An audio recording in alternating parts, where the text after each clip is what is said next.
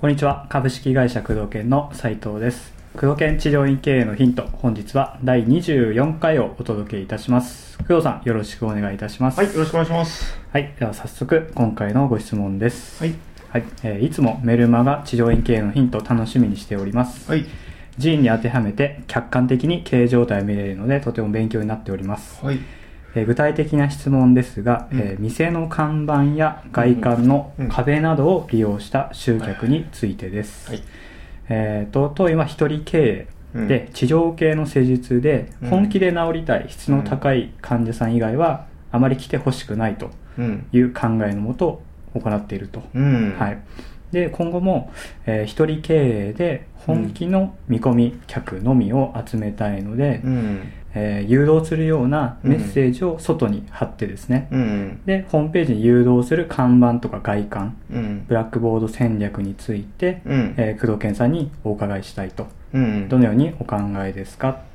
外観からホームページに誘導する。はいってことは、ホームページは結構、はいその自分の、はいえー欲しい患者さん、まあはい本いわゆる本気の患者さんに、はいえーしっかりと訴求できるものがあるという大前提。そうですね。になりますね。いいよね。はい。それが、あの、ホームページったら全然あやふやなもので何にもメッセージ性がなかったら、はい。もうその時点でおじゃんだよね。はいそうですね。うん、そういった、まあ、ホームページがすごくいいものがあるという大前提提であれば、はい。要するに、えー本気の人を集めたいっていうことよりも、今回の質問の趣旨としては、はい。えー外観から、えーまあ、院の前からはい。通りがかりの方をホームページにどうやったら誘導できますか、はい。で内容についてはその、えーまあ、質の高い本気の患者さんだけ欲しいということそうですね。だよね、うん。まあ、ちょっと地域性がわからないっていうのは一つはい、はいあると思うんだけど、まず人が通っているか通ってないのか、うん。ということと、大きいですね。はい。うん通っている人がどういった人なのかうーん。っていうのが非常に重要だよね。だから、通ってる人が、その本気の人が混じっているような人、うんはい、えーそうじゃなければうんうん。意味がないっていうのはもう、そうですね。はい。あの当たり前の話で、よくあの、治療家さんって、あの、それぞれ理想があって、はい。こういう人を施術したいとかってうん。ありますよね。ありますね。例えば、えー高齢者の方は専門にやりたいとか、うん。こういう症状の方は専門でやりたいとか、はい。えーまあ多いのは女性専門でやりたいとか、あとは若い人だけやりたいとか、こういった症状だけやりたいとか、いろいろ理想はあるんだけど、はい。それはあくまで理想であって、うん。その地域側に合っているか合っていないのかっていうのは結構重要になってきたりするよね。うん。そうですね、うん。しかもそうですよね。通りがかりであれば、うん。またちょっと限定されるっちゃ限定されますよね。うん。まあ、通りがかりのはい。歩いている人がうん。少なければ、うん。特に本気の人っていうのは、はい。まあどういった症状なのかわかんないけど、はいそもそも院の前歩いてる可能性があるのかどうか、うん。可能性の問題だよね、割合とね。うん。少ないと思うね。結構、例えば重度の人だったら動けないからね、まあそうですね。うん。歩いてる可能性低いとうん。思うし、当然ターゲットを絞れば絞るほど、はい。えー訴求対象ははい。少なくなってくるからう、ん。集客数が落ちてくるよね。うん。例えば、なんだろうね、えーヘルニアの人はい。だけ集めたいとかだった時に、ヘルニアの人ってそもそも歩いてない、まあもちろん歩い歩いてるかもしれないけどね、はい。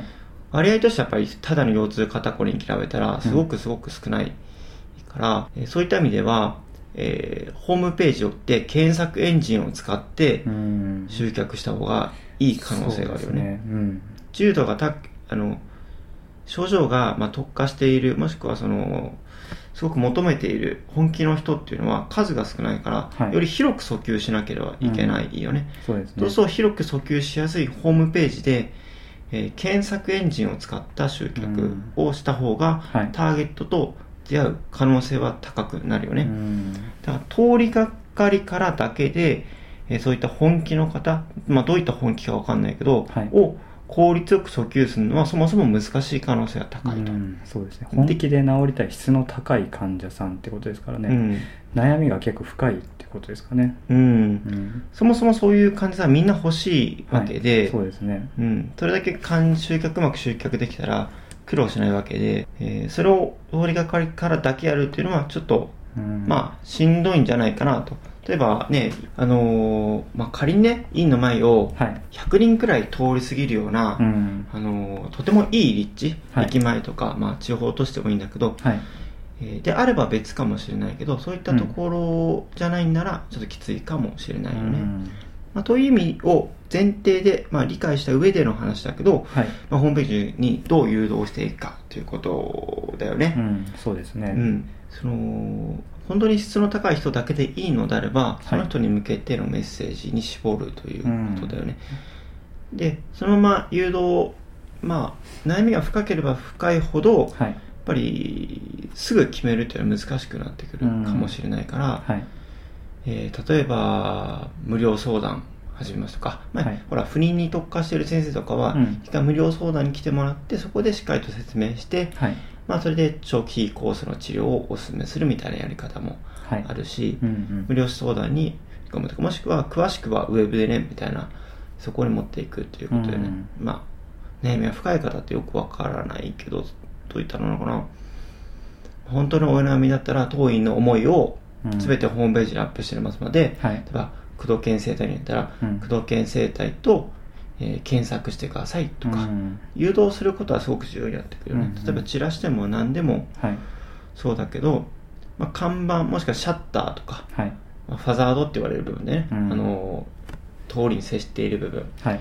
えー2階スペース3階スペースであればその窓ガラスのとことかはい。壁面とかそういうとこに、詳しくは〇〇と検索もしくはインターネットでホームページを見てくださいっていう一言があれば、うん。あと検索しやすい、えー言葉、えー例えばなここは東京都中野区中野だから中野生態と検索してねとか、うん。ちょっと間違って検索キーワードを書いていらっしゃる。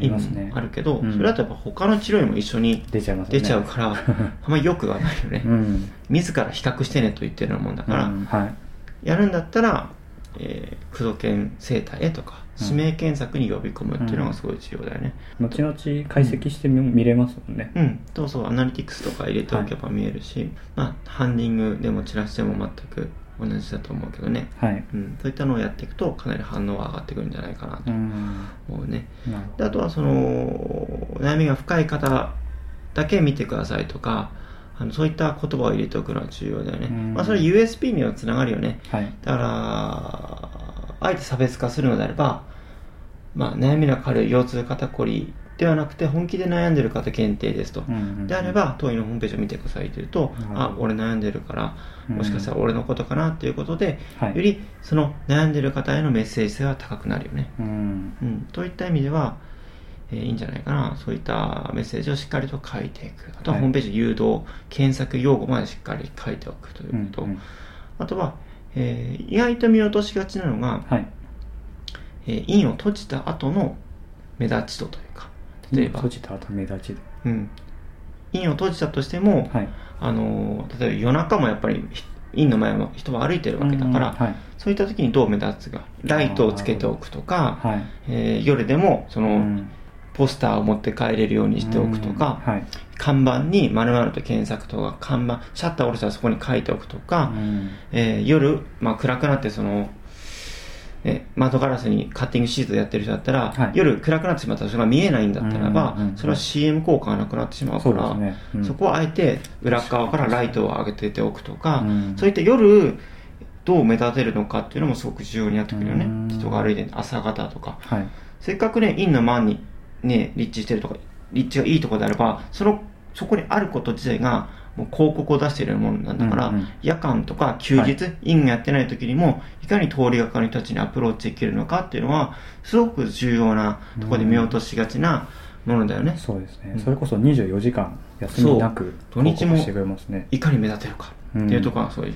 まあ、それに合わせてホームページも24時間やってくれるから、うん。ホームページをそれに対応したものに訴求しておけば、はい。かなり効率よく訴求、まあ、集客できるんじゃないかなとうん。思うね。なるほどなるほど、うん。あともう一個なんですけど、うん。一応まあそのホームページに誘導することが目的なので、うん。